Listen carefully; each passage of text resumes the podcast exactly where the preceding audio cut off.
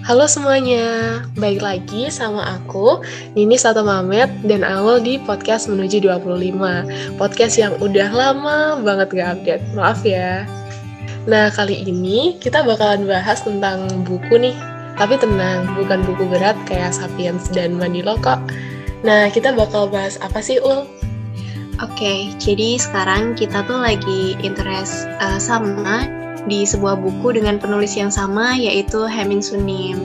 Jadi kita bakalan bahas dua buku dari penulis ini yaitu buku yang pertama tuh judulnya The Things You Can See Only When You Slow Down dan yang satunya lagi judulnya itu Love for Imperfect Things.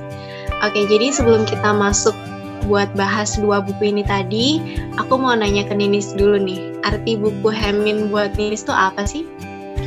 Um, apa ya? Kalau aku mungkin buat sebagai pengingat juga kalau di dunia yang materialistis dan penuh ketidakadilan ini masih ada loh orang-orang yang menjalani hidup dengan prinsip saling mengasihi, terus juga yang mindful di tiap apa yang dia kerjakan, terus juga mengajak orang lain untuk bisa menjalani hidup seperti itu juga.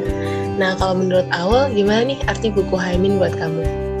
Oke, jadi kalau buat aku sendiri ya, buku Haimin tuh uh, bawa banyak banget perubahan sih di hidup aku dari uh, apa pun yang disampaikan sampai gimana cara Hemin tuh bawa kita buat nemuin diri kita sendiri dan cocok banget buat rehat dari kesibukan sehari-hari gitu sih. Oke, okay, uh, by the way, siapa sih Hemin Sunim tuh? Oke, okay, jadi siapa sih Hemin itu ya? Hemin itu seorang guru biksu Buddhisme Zen yang juga seorang penulis asal dari Korea Selatan. Dan dia itu juga pendidikannya nggak main-main guys. Dia itu um, udah pernah belajar di Universitas Berkeley, terus pernah di Harvard juga, dan lulusan Princeton juga. Nah, dia juga sempat ngajar juga di beberapa kampus.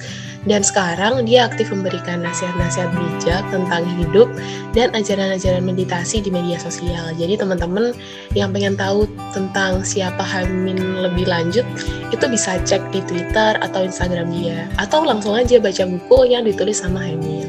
Gitu. Nah, sekarang kita bakalan langsung nih ngobrolin buku yang pertama. Oke, aku boleh tanya-tanya ya sekarang menurut awal buku itu boleh dong. Asik. Oke, pertanyaan yang pertama nih, uh, buku ini Things You Can Only See When You Slow Down itu secara garis besar bahas apa sih, Ul? Oke, uh, jadi aku mau cerita dikit nih ya, gimana cara, uh, gimana cara, gimana aku bisa nemuin buku ini.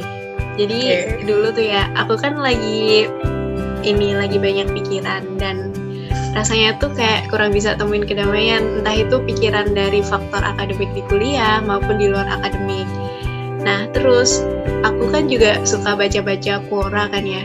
Suka baca-baca Quora. Terus di sana tuh ada orang yang ngejawab pertanyaan. Jadi ada pertanyaan gini nih sebutkan satu buku apa yang bisa mengubah hidup kamu? gitu. Terus ada yang jawab yaitu buku ini The Things You Can See Only When You Slow Down. Terus aku uh, ngelihat dari judulnya doang kan kayak wah udah interesting nih gitu iya, kan. terus akhirnya aku beli buku ini di Gramet di Gramedia Kediri offline store-nya ya. Dan tepat di sana buku ini tuh tinggal satu doang. Dan ini beneran tinggal satu doang dan sampulnya kan sempet ada update terbaru kan ya dari yang awalnya biru hmm. ke yang hijau ini. Aku sempat bingung juga masa bukunya yang ini sih mas? Gitu. Iya mbak tinggal satu yang ini. Terus aku aku cari-cari di internet ternyata emang bener sampulnya itu diupdate dari yang tadinya biru ke hijau. Oh ya udah. Ya udah akhirnya aku dapet deh. Itu ini ibu tinggal satu doang. tinggal satu tuh buat kamu ya. Oke okay, jadi uh, buku ini judulnya panjang lagi ya. The Things You Can See Only When You Slow Down ini tuh uh, dari cover belakangnya aja itu ada tulisan gini nih. Apakah memang dunia yang terlalu sibuk atau malah batin saya? Jadi itu tuh spoiler secara garis besarnya tentang isi buku ini. Uh, dari judulnya aja kita itu udah bisa memaknai kalau buku ini tuh bahas mengenai ketenangan sih terutama. Jadi mulai dari gimana caranya supaya kita bisa tetap tenang di tengah dunia kita yang serba cepat, serba sibuk, dan kadang-kadang uh, kita tuh nggak bisa temuin ketenangan itu gara-gara kita masih uh, melihat sudut pandang orang lain kayak misalnya kita cari validasi orang lain, kita mengharapkan ekspektasi orang lain dan hal-hal lainnya yang buat kita tuh ngerasa kita nggak temuin ketenangan gitu. Dan di buku ini tuh bisa ngasih solusi dari semua itu. Sampai gimana sih cara menciptakan ketenangan itu sendiri dari dalam batin dan pikiran kita.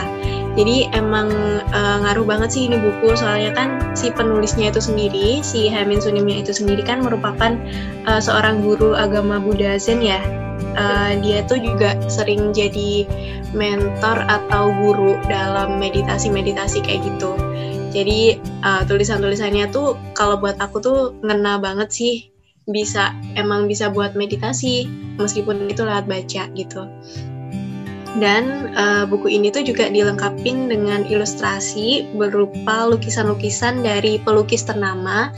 Tapi aku lupa siapa yang nulis.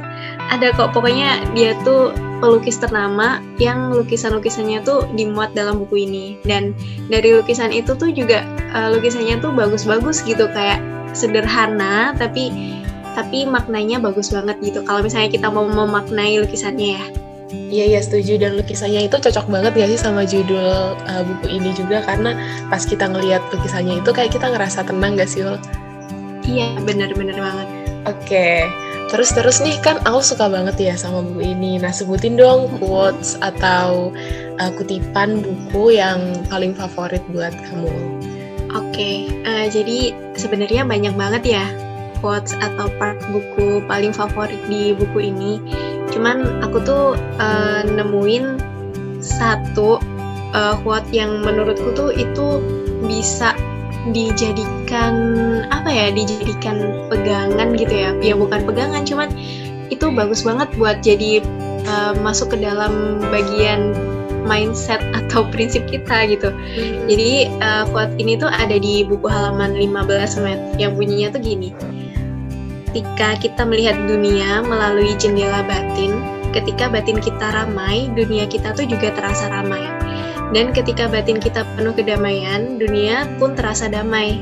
Jadi memahami batin kita sama dengan mengubah dunia. Jadi uh, sebenarnya ya, kalau misalnya kita uh, ada di suatu posisi di mana semuanya tuh kayak terasa ricuh, rusuh dan berantakan. Tapi kalau kita tuh ngelihat dari segi segi batin atau pikiran kita tuh secara damai, semuanya tuh juga bakalan ikut damai. Jadi uh, kita tuh punya kendali penuh atas apa yang kita lihat, kita dengar, kita dapatkan sebelum itu masuk ke dalam pikiran dan batin kita. Kita tuh punya kendali penuh buat nentuin itu bakalan bikin aku damai atau itu bakalan uh, bikin aku ikut frustasi emosi dan lain sebagainya. Itu tuh kayak di bawah kendali kita sih. Gitu sih. Jadi uh, kayak jadi sekarang dari quote itu tuh aku kayak mikir oh ya kalau misalnya ya orang-orang tuh ada misalnya ngehebohin atau ngeribetin suatu masalah A.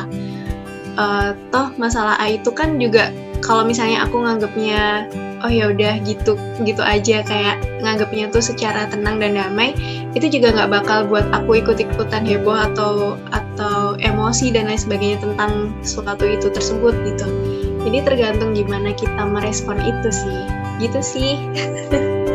Ya sih bener-bener itu quotesnya emang bagus banget. Jadi intinya kayak semuanya itu dimulai dari batin kita kan Ul Iya, bener banget. Oke, okay, terus um, Aul belajar apa aja nih dari buku ini? Oke, okay, kalau dari uh, buku ini ya, aku tuh banyak ambil pelajaran. Kalau kebahagiaan dan ketenangan itu tempatnya tuh ada di sini, di batin sama pikiran kita. Jadi uh, kayak tadi sih yang aku sempat jabarin dari quote yang aku suka kita tuh nggak bisa ngatur apa pun yang datang dan masuk ke dalam cerita hidup kita. Tapi kita tuh bisa mengatur respon kita daripadanya gitu. Terus ada lagi, aku uh, juga bisa ngambil pelajaran bahwa kedamaian hidup itu tuh kendali kita sepenuhnya. Jadi buat kita damai itu bukan gara-gara faktor orang lain yang yang bikin hidup kita damai dan lain sebagainya itu bukan tapi kedamaian itu pure datang dari kendali kita sepenuhnya dari diri kita nah ketika kita memilih batin dan pikiran kita untuk berdamai, semua hal-hal yang negatif yang bahkan akan menyerang ketenangan kita itu nggak akan pengaruh apa-apa. Jadi kendalinya itu ada pada diri kita sepenuhnya. Jadi orang lain tuh sebenarnya tuh nggak nggak nggak bisa bawa faktor apa-apa kalau kita nggak ngizinin mereka untuk membawa faktor tersebut ke dalam hidup kita atau masuk ke batin atau pikiran kita. Jadi ya itu tadi sih kendali itu emang ada di diri kita sepenuhnya kayak gitu sih Matt. Ya mantap sih aku juga ikutan belajar nih. Nah seperti sebenarnya pertanyaan ini udah pasti sih jawabannya kan tadi hmm. aku juga udah bilang juga tapi mungkin bisa diperjelas ya Om Nah, apakah buku ini itu ngerubah hidup kamu atau enggak? Oke, kalau uh, misalnya ditanya buku ini ngerubah hidup aku atau enggak, tapi aku ngerasain perubahan itu sendiri sih. Kayak aku jadi lebih itu tadi, lebih tenang dan bisa lebih mungkin kalau dari sudut pandangku terhadap diriku sendiri, aku bisa lebih dewasa dari aku yang sebelumnya sih. Jadi buku ini tuh banyak banget ngerubah hidup aku, terutama uh, bisa menyadarkan aku bahwa ternyata kita tuh cuma titik kecil di dunia. Kita tuh kecil banget gitu di antara uh, dunia ini. Maksudnya betul, betul. kan uh, uh, bener banget kan ya karena di sini tuh masih ada hal-hal yang besar yang lainnya dan kita tuh cuma titik kecil. Jadi kenapa sih kita angkuh gitu? Dan kita tuh bukan poros atau pusat perhatian nggak nggak ada yang peduli gitu jadi orang-orang tuh nggak bakal peduli sama apa pun yang kita lakuin. So, jangan pernah melakukan sesuatu hanya untuk mendapatkan validasi atau timbal balik dari orang lain. Kalau misalnya kita mau ngelakuin sesuatu itu baik, uh, ya udah kita ikhlas gitu. Karena toh juga kenapa sih kamu mengharapkan orang lain peduli dengan apa yang kamu lakuin gitu? Yang penting kita tuh jangan ngerugiin orang lain gitu. Dan lakuin ini tuh buat diri kamu sendiri. Terutama uh, lakukan hal yang bisa membuat hati kita tuh selalu merasa damai dan tenang karena damai dalam diri itu benar-benar mahal harganya. Kayak kamu pernah gak sih Matt ada di fase di mana kamu tuh kehilangan uh, kedamaian atau ketenangan itu sendiri. nah itu makanya kayak uh, ya udah itu tuh damai itu mahal harganya gitu. Jadi uh, berusaha semaksimal mungkin sih kayak ngejaga kestabilan oh, di betul. dalam diri biar kita tuh bisa selalu damai karena emang itu yang paling susah dicari orang-orang zaman sekarang gitu. Iya setuju setuju banget. Apalagi dengan uh, sekarang kan kayak banyak banget berita yang intinya bikin kita cemas terus kayak sosial media dan lain-lain itu bikin kita ini gak sih susah menemukan damai. Terus aku setuju banget uh, yang awal bilang tadi kalau kita itu sebenarnya nggak terlalu berarti itu bener banget ya sih. Maksudnya kayak iya, nggak berputar mengelilingi kita gitu loh. Jadi kita bener-bener eh, nggak mm -hmm. uh, penting itu. Gitu kan iya bener banget. Oke okay, nah apa ada tambahan nggak lo uh, udah sih Oke oke. Nah sekarang aku pengen tahu nih apa yang Aum suka dari buku ini. Tapi selain yang udah disebutin tadi ya. Oke, jadi yang aku suka dari bukunya Hemin Sunim ini, The Things You Can See Only When You Slow Down, uh, aku suka sama cara pemikiran sama penyajian penulisnya di buku ini sih. Karena uh, kan ada nih ya buku yang kita baca tuh rasanya hambar terus ada yang buku kita baca tuh emang bener-bener bisa bisa masuk terus bisa kita terapin gitu. Itu ada sih. Nah dan bukunya Hemin ini termasuk buku yang ketika aku baca aku tuh bisa uh, pengen nerapin di kehidupan sehari-hari aku gitu. Dan buku ini benar-benar bisa buat dijalanin di, di kehidupan sehari-hari. Bisa buat masuk ke prinsip kita sih itu dan bahkan penulis tuh juga sempat bilang ya kalau buku ini tuh jangan langsung dihabiskan dalam satu waktu namun uh, kita tuh bisa baca sedikit-sedikit terlebih dahulu dan tiap sedikit yang kita dapat dari baca buku ini tuh coba diterapin dulu di kehidupan sehari-hari gitu. Nah iya aku setuju banget sama uh, semuanya sih. Mau nanggepin yang uh, yang kalimat terakhir tuh yang kalau baca harus sedikit-sedikit itu beneran guys. Jadi misalnya kalau kalian mau baca buku ini uh, tolong take it slow aja. Kayak soalnya aku bacanya tuh nggak sedikit-sedikit. Aku bacanya langsung kayak satu hari dua hari kelar. Terus habis itu lupa si Harmin ini ngajarin aku apa aja. iya bener makanya orangnya sendiri tuh nulis di buku ini kayak ah, jangan dibaca langsung semuanya sedikit-sedikit dulu tapi kamu terapin yang sedikit kamu dapat ah, bener, gitu bener. Terus ada nggak sih ul uh, bagian yang misalnya nggak kamu suka? Kayaknya nggak ada sih ya ul ya.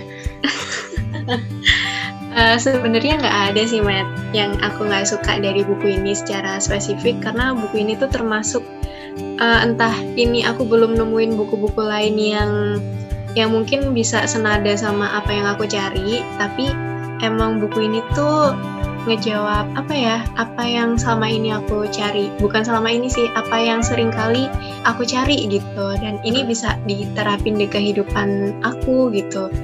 Mungkin ini ya halamannya kurang tebel kali ya. Kayak we need more than uh, 265 page gitu. Ya aku sih suka nih yang tebel-tebel ya. Tapi bener sih. Um, ini emang kayaknya Aul tuh suka banget. Jadi guys, Aul tuh kemarin itu sempet upload gitu di second IG-nya buku ini. Terus kayak wah Aul suka banget nih. Jadi ya udah kita nge-podcast buku ini aja gitu. Um, sekarang okay. Aul menilai asik. Rate asik. five sama alasannya apa? Oke, okay, kalau untuk rate penilaian uh, mungkin buku ini aku kasih 4,9 ya hampir mendekati 5 jadi uh, buku ini tuh emang mendekati sempurna aja buatku and this book make my life better aja gitu jadi buat hidupku bisa lebih baik dan mm-hmm. tertata dari sebelumnya gitu. nice nice oh iya tadi Aul kan bilang sempat kelupaan mm-hmm. kalau Aul uh, belum nemu buku yang better than this gitu atau mungkin yang setara dengan ini nah berarti artinya kamu harus banget baca buku yang kedua Ul yang Love for Imperfect Things Hmm, oke okay, oke okay, siap. Abis ini deh. Oke oke. Okay, okay. Nah sekarang menurut Aul buku ini recommended nggak? Nah kalau iya kenapa? Coba rekomendasiin buku ini ke teman-teman pendengar. Jadi teman-teman pendengar habis ini langsung check out buku ini. Oke? Okay?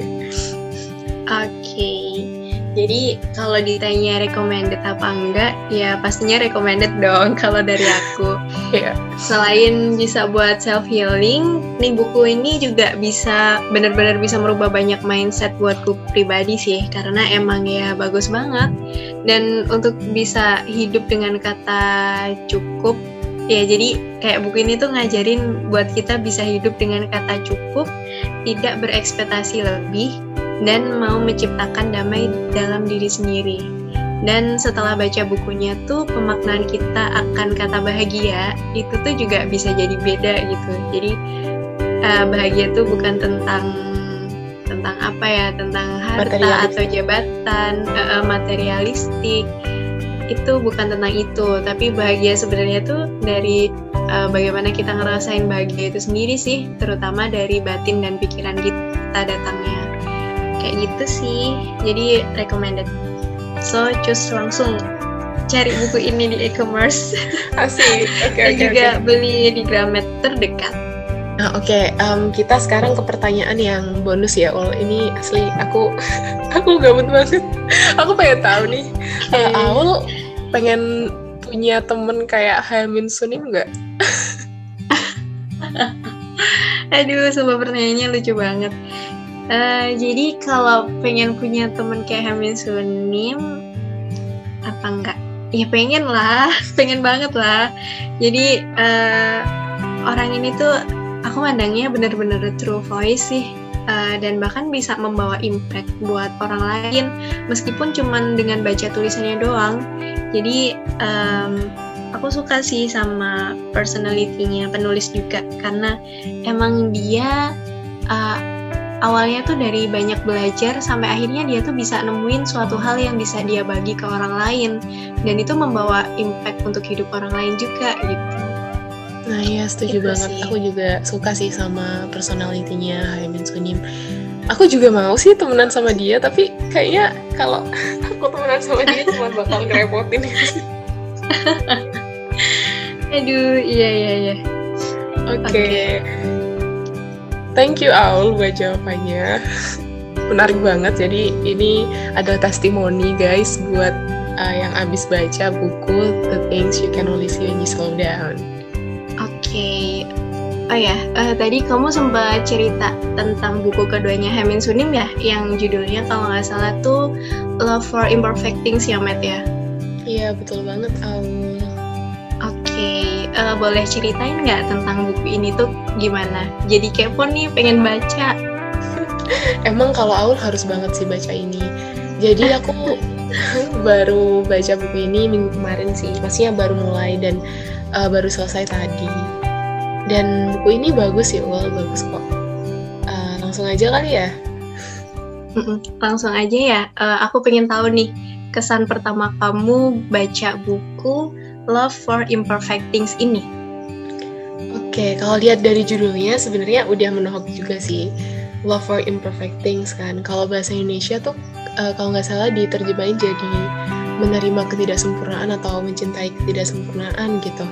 Nah, waktu aku baca buku ini, aku tuh langsung kayak terserang gitu loh ke attack bagian self love dan self care karena pas kita baca buku ini bab satu itu udah langsung kayak kita belajar untuk uh, lebih bisa menerima diri sendiri. Nah, sedangkan sebenarnya mungkin teman-teman beberapa temanku tahu kalau aku itu orangnya sentimen gitu loh dengan budaya self love, terus kayak individualisme dengan tagline kayak love yourself atau put your happiness first karena aku sendiri masih nggak relate dan kesusahan untuk bisa menerima diri sendiri. Tapi di sini Harmin itu mengingatkan aku buat ya kalau misalnya aku nggak nyaman atau nggak bahagia dengan diriku sendiri, gimana aku bisa benar-benar ngebahagiain orang-orang di sekitarku. Dan yang menurutku paling berguna itu adalah dia juga ngasih tips uh, buat kita-kita nih yang misalnya ngerasa masih punya self esteem rendah, yang merasa masih nggak guna. Salah satunya itu adalah dengan nyoba untuk volunteer atau bantuin orang. Aku sendiri resonate dengan hal ini karena ini bener banget. Uh, kalau misalnya aku volunteer entah itu ngajar atau kepanitiaan rasanya tuh ada kesenangan tersendiri untuk tahu kalau misalnya aku bisa berguna buat orang lain dan aku bisa memberi dampak meskipun itu nggak banyak. Kalau pasti udah pernah ngerasain kan kayak um, gimana pas kita volunteer itu kita bakal ngerasa lebih bahagia dengan ngebantuin orang. Iya bener banget. Jadi uh, kalau misalnya kita tuh bisa bantu orang uh, terutama dengan apa yang kita punya itu rasanya kayak ada bahagianya tersendiri nggak sih? Bener. Ketika kita ngasih orang lain kebahagiaan, uh, artinya kita juga ngasih ke diri ngasih diri kita kebahagiaan itu kan, Ul? Iya benar, betul banget. Oke, okay. uh, eh, jadi bener banget sih, aku setuju banget sama apa yang disampaikan sama Ninis. Uh, emang harus ini sih kayaknya emang orang-orang kayak aku juga harus baca sih soalnya bahas tentang self love sama self care ya Iya, tapi bentar dulu, kita belum ke bab-bab selanjutnya, masih bahasan awal banget, tapi awal udah. Tapi masih harus langsung habis ini. Oke, okay, uh, eh, kalau boleh tahu nih ya, setelah kamu baca buku Love for Imperfect Things, secara garis besarnya tuh bahas apaan aja sih buku ini?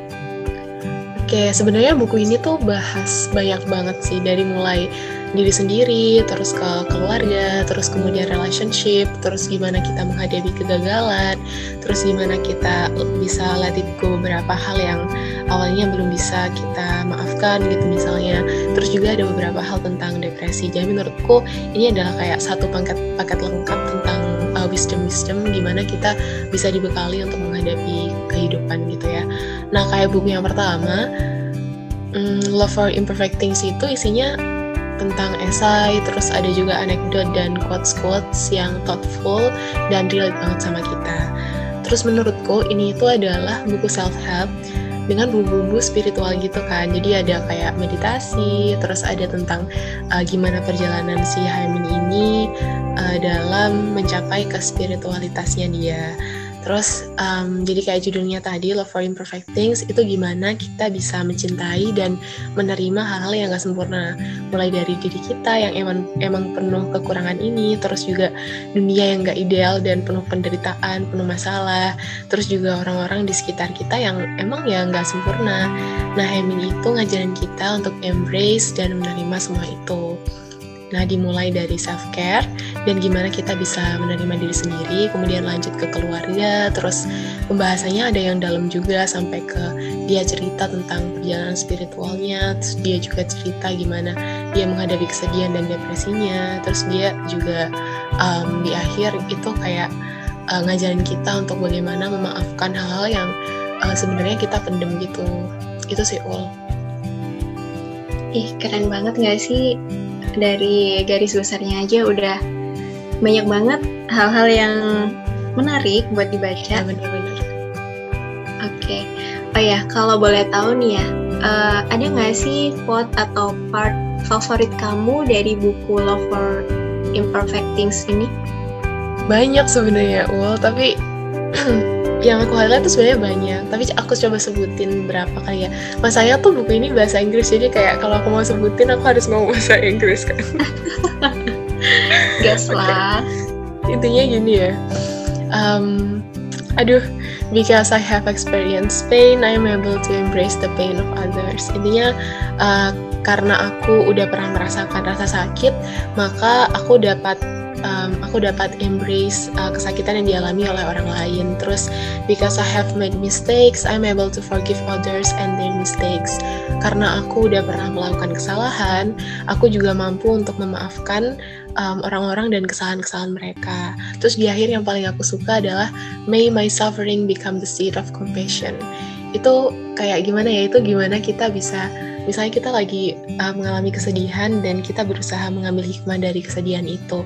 Aku suka banget sih. Soalnya mungkin aku sering sedih gitu ya.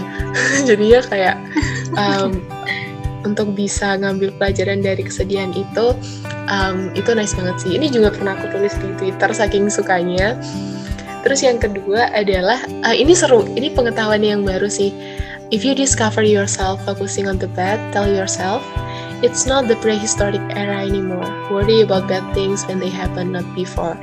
Jadi um, Haimin itu bilang sebenarnya kita itu um, gampang fokus pada hal-hal yang buruk. Misalnya ada 10 hal baik dan kita fokus ke satu hal buruk, itu sebenarnya itu terjadi karena lebih ke evolusi kita gitu.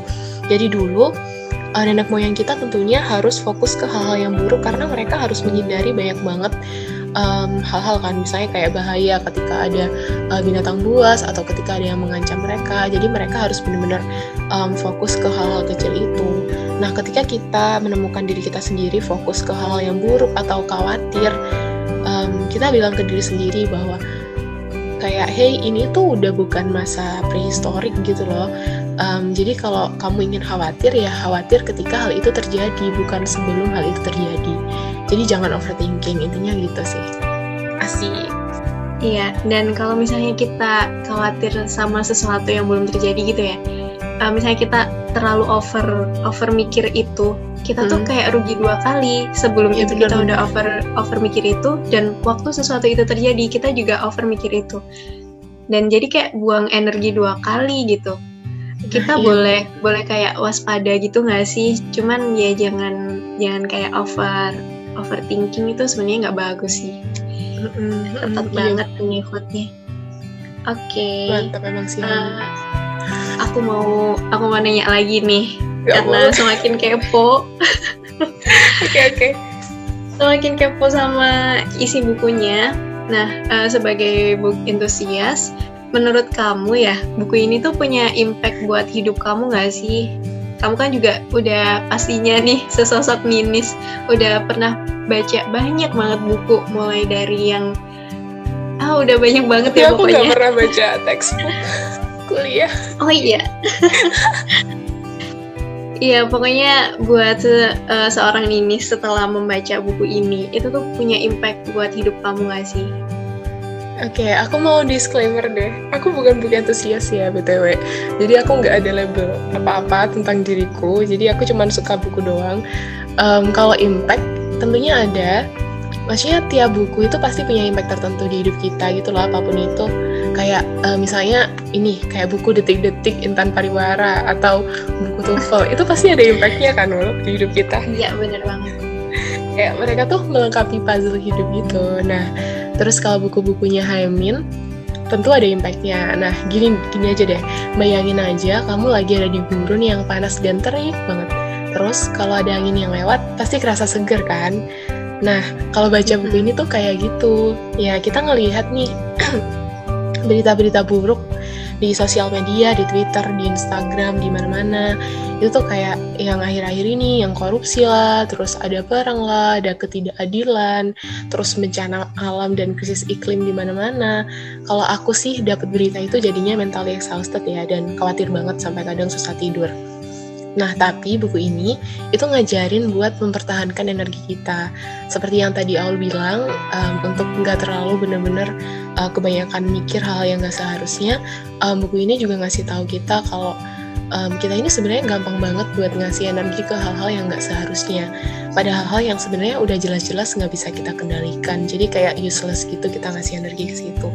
Padahal energi kita itu terbatas loh dan dengan menerima dunia yang gak sempurna ini kita bakalan lebih mudah untuk um, bisa lebih baik-baik aja terus bisa mengolah energi yang kita punya kayak gitu.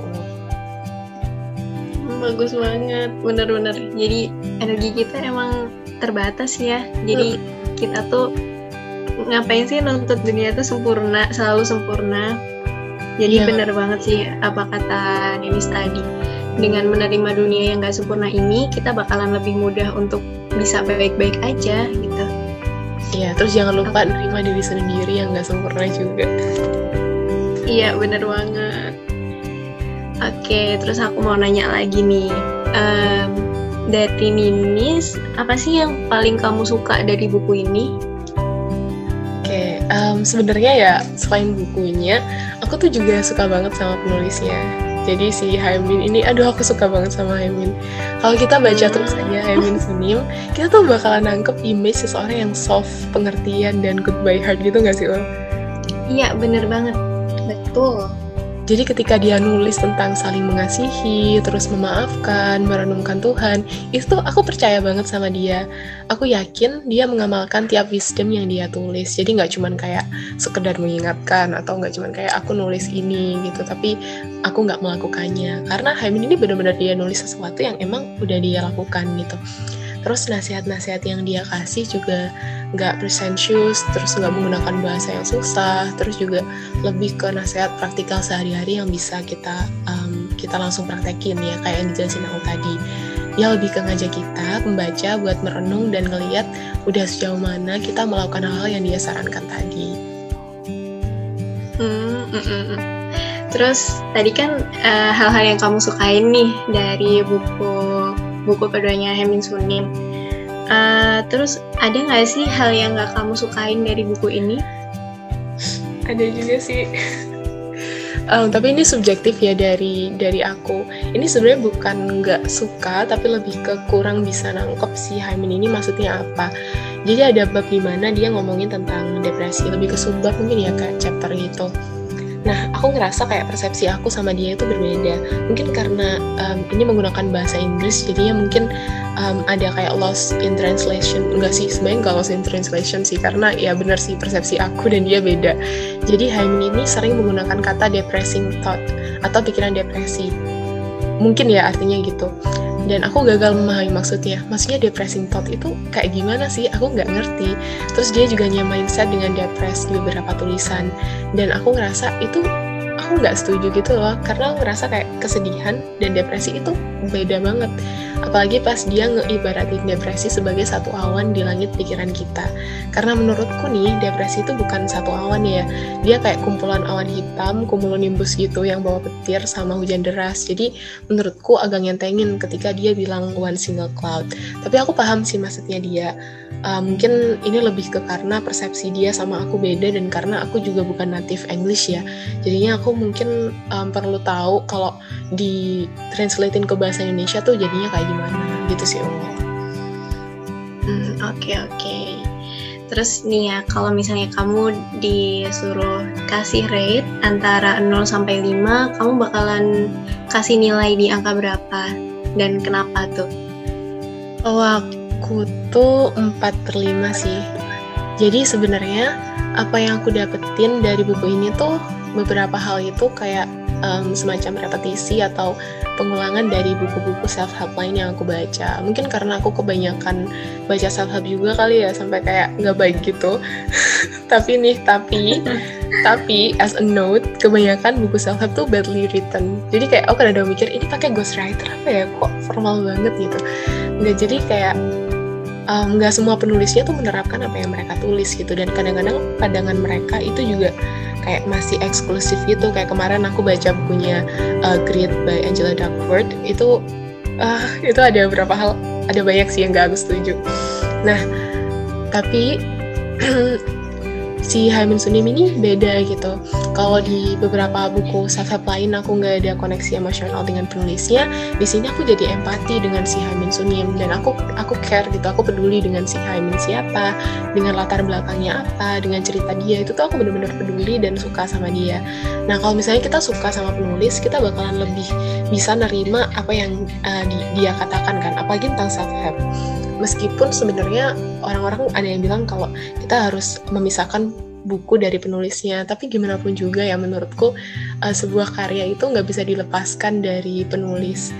Uh, meskipun kadang-kadang uh, kayak ada karya yang bagus tapi kalau misalnya penulisnya problematik itu pun agak susah juga buat kita kan terus Haimin itu juga nggak ragu buat menunjukkan bahwa dia pun nggak sempurna kok. Dia dia juga kayak kita kok. Dia juga pernah ngerasain sedih dia juga pernah depresi dia juga pernah uh, berantem sama orang tuanya. Terus Haimin juga um, ketika tulisan-tulisan dia aku baca itu beneran bagus. Dan dia itu nggak pakai bahasa Inggris yang daki-daki gitu loh. Kayak bahasanya tuh nggak susah gitu.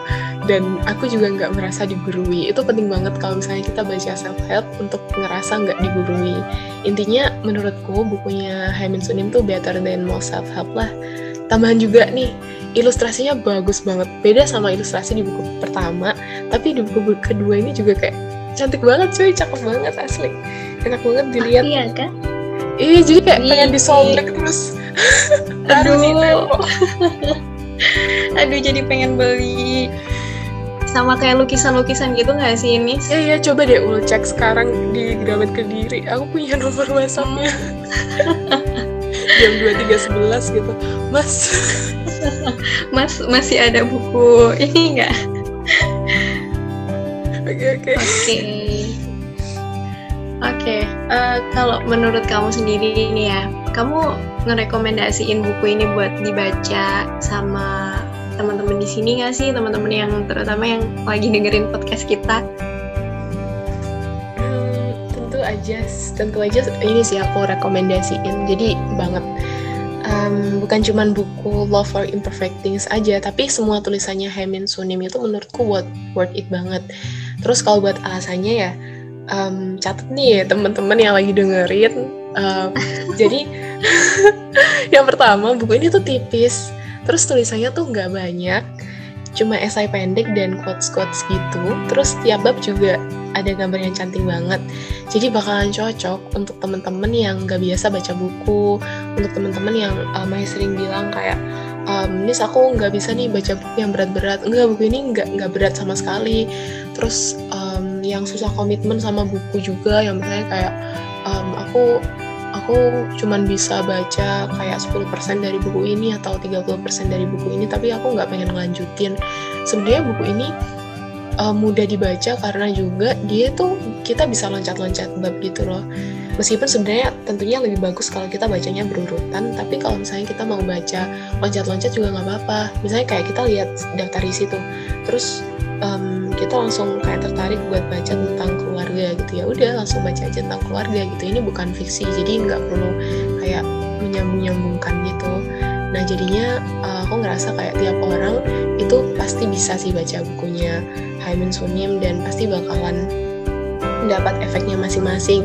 Mungkin ada yang suka banget sama kayak Aul terus ada yang suka juga sama kayak aku terus mungkin ada juga yang nggak cocok sama si Hamin yang penting uh, kamu coba aja deh baca sampelnya dulu dan uh, pasti kamu bakalan kerasa impactnya.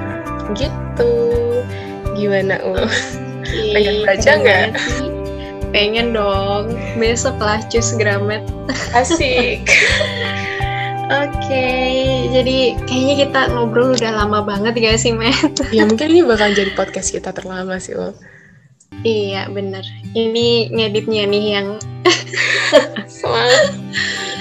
yang panjang.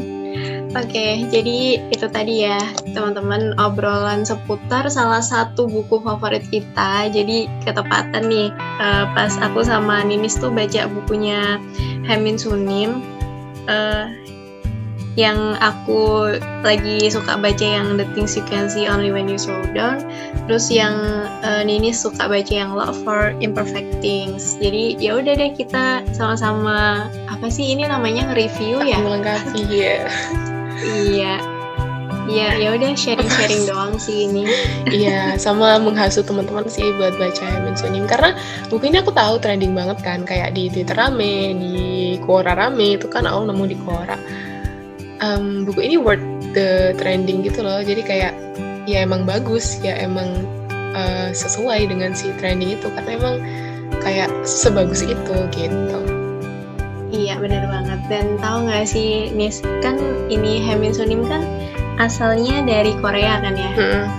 dari Korea Selatan. Terus uh, dia tuh pernah ini di biografinya tuh ada dia tuh nyeritain kalau pertama kali dia tuh nulis nulis kata-katanya tuh di media sosialnya di Twitter kan. Hmm. Nah, terus aku kepo nih lihat Twitternya ini si Hamin Sunim. Ternyata semuanya pakai bahasa Korea dong, nggak bisa baca sama sekali. Ya, padahal tadi ini tulisan Korea.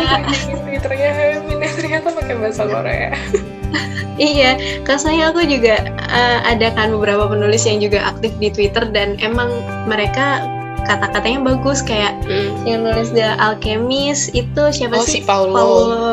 Uh, itu kan juga aktif di Twitter. Nulis Indonesia dan... juga banyak. Oh. Si iya, penulis Indonesia juga banyak. Tulis kayak tulisan-tulisan cantik di Twitternya. Suka banget.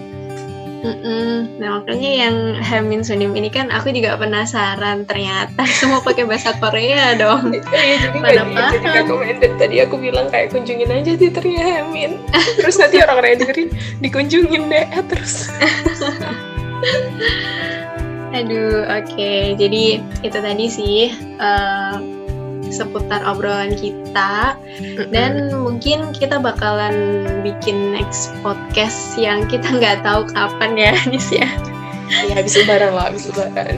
Iya habis lebaran. Dan kita juga nggak tahu mau ngomongin apa belum belum kita tentuin juga ya. Mungkin bisa kita review buku lagi iya atau... mungkin kita bakalan review buku kimia hmm.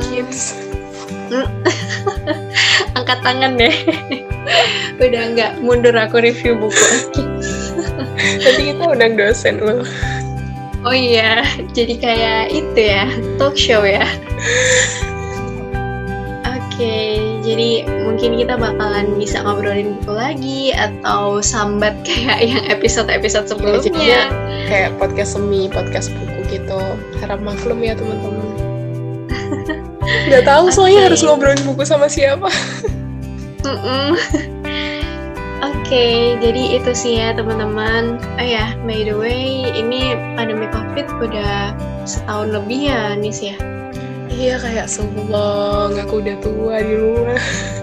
iya, menua di rumah, jadi gak ke mana-mana. Iya tuh tulang aku udah lembek karena kayak lama banget nggak di bawah sinar mataharinya Surabaya kan kayak Surabaya kan panas banget tuh. Iya panas banget, menyengat. Bener-bener deh.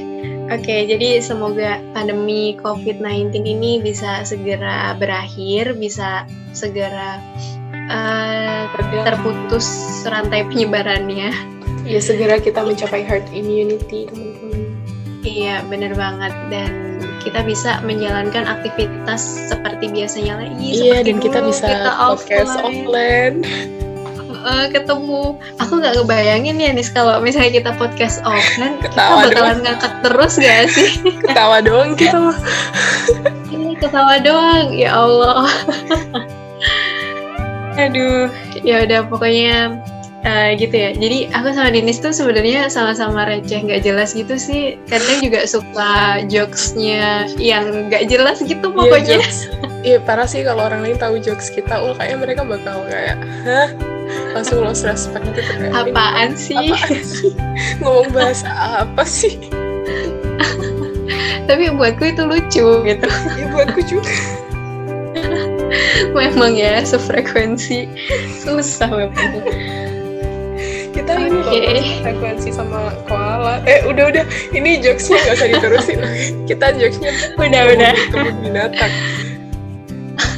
Nggak semuanya paham jokes kita ya. Oke, okay, jadi itu tadi review buku kita tentang buku Hemin Sunim. Uh, makasih ya buat teman-teman yang udah mau dengerin podcast yeah, kita, meskipun agak-agak nggak jelas dan maaf banget kalau misalnya kita masih ada kekurangan entah itu uh, kita kurang pengetahuan akan review buku ini dan uh, mungkin teman-teman malah lebih lebih apa ya lebih jago daripada kita yeah. atau lebih tahu daripada kita uh, kita mohon maaf apabila ada kekurangan ya iya yeah, sorry banget aku ngerosting ya Allah